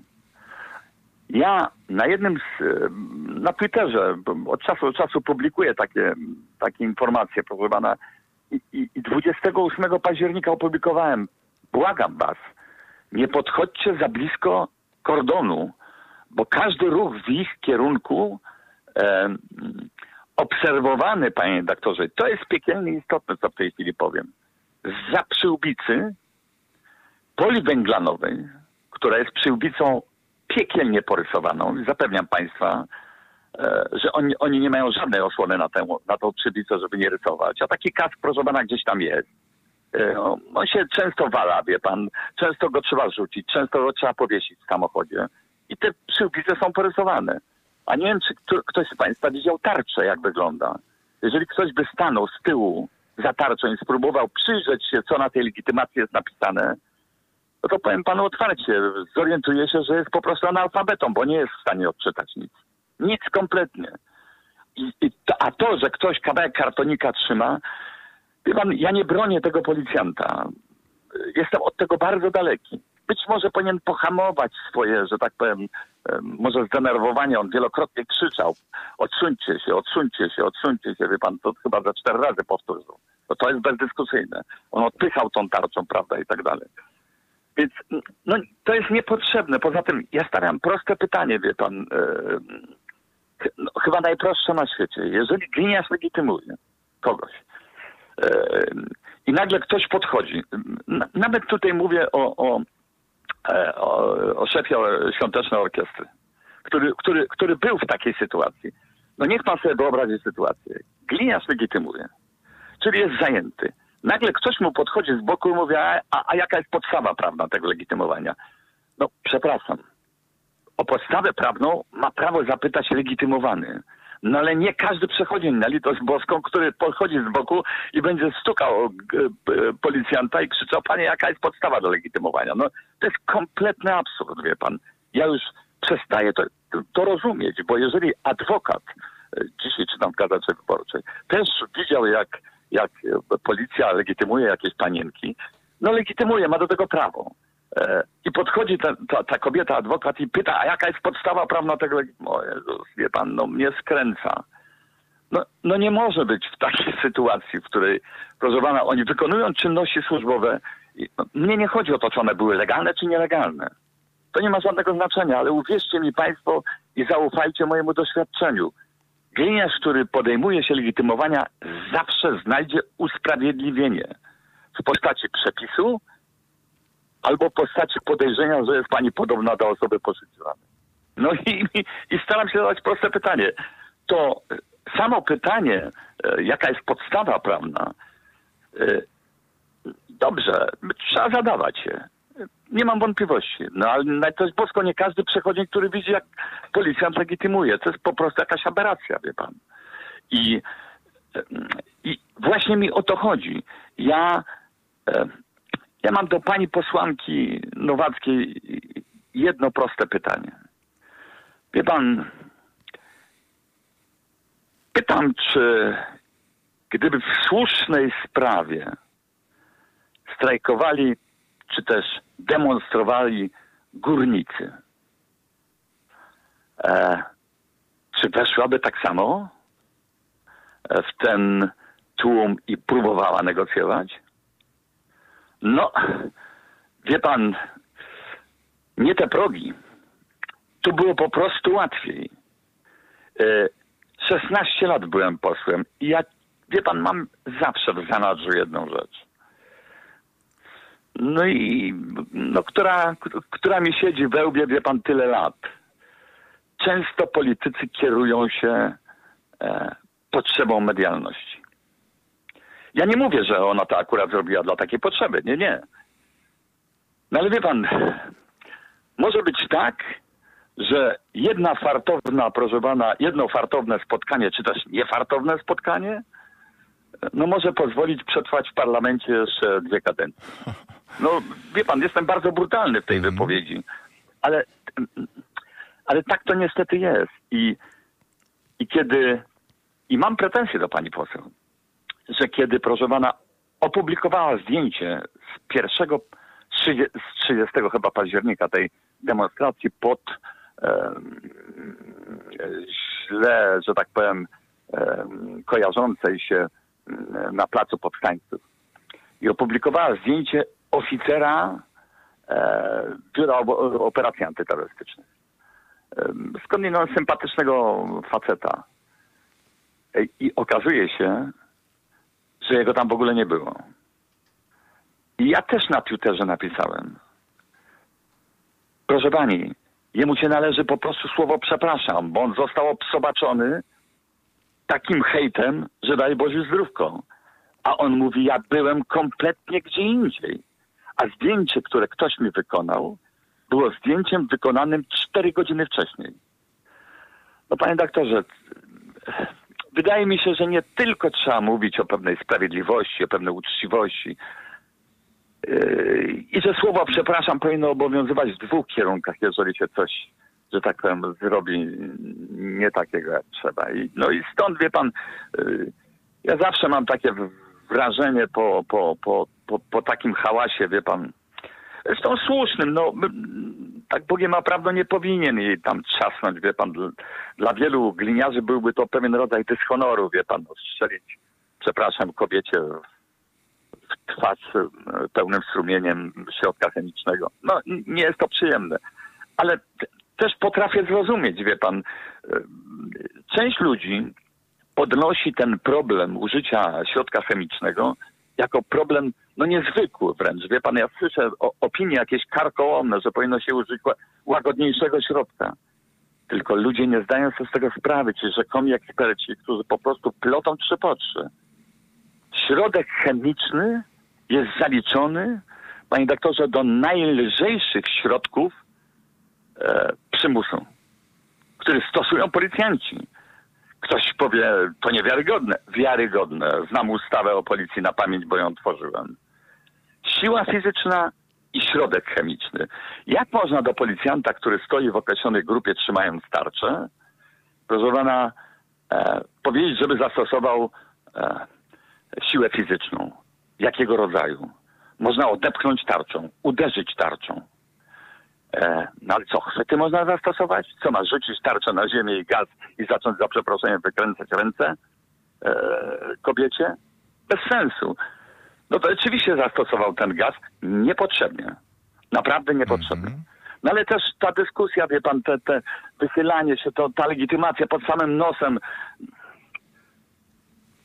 Wie pan, trochę, trochę mi szkoda dyskusji na ten temat, bo, bo czuję się źle, wie pan, bo, bo, bo z jednej strony rozumiem tego gliniarza, który tam stoi, młody człowiek pewnie, a z drugiej strony, proszę pana, no, kobieta, która obrawała gazem. No ale jakby nie powiem oczywiście tego, że, że sama tego chciała. Nie, nie.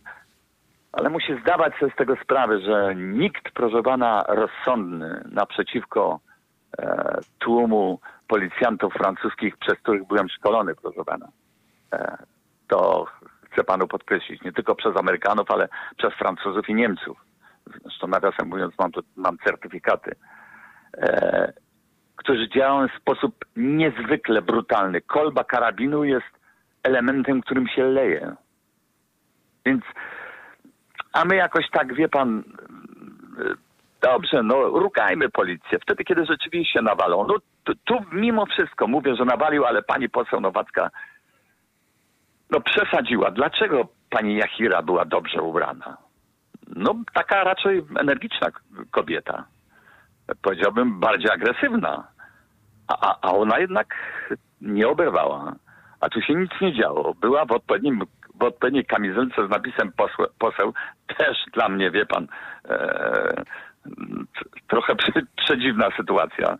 Niedługo wszyscy posłowie zaczną się ubierać, zdaje się, w kamizelki, tak jak się ubiera policja i Tak. czy organizatorzy ruchu drogowego. Mam nadzieję, że wyjdziemy z tej całej sytuacji, z tych wszystkich doświadczeń mądrzejsi. Były antyterrorysta pan Jerzy Dziewulski, państwa i moim gościem w Halo Radio. Dziękuję serdecznie za rozmowę, dziękuję za spotkanie. Państwu, dziękuję również. Adam był naszym wydawcą dzisiejszych Halo Aktualności, Filip Łeszega był realizatorem dzisiejszych Halo Aktualności, Mariusz Okos też Państwu dziękuję za spotkanie, dziękuję i do usłyszenia. To były Halo Aktualności. Na kolejny program zapraszamy jutro o godzinie 15.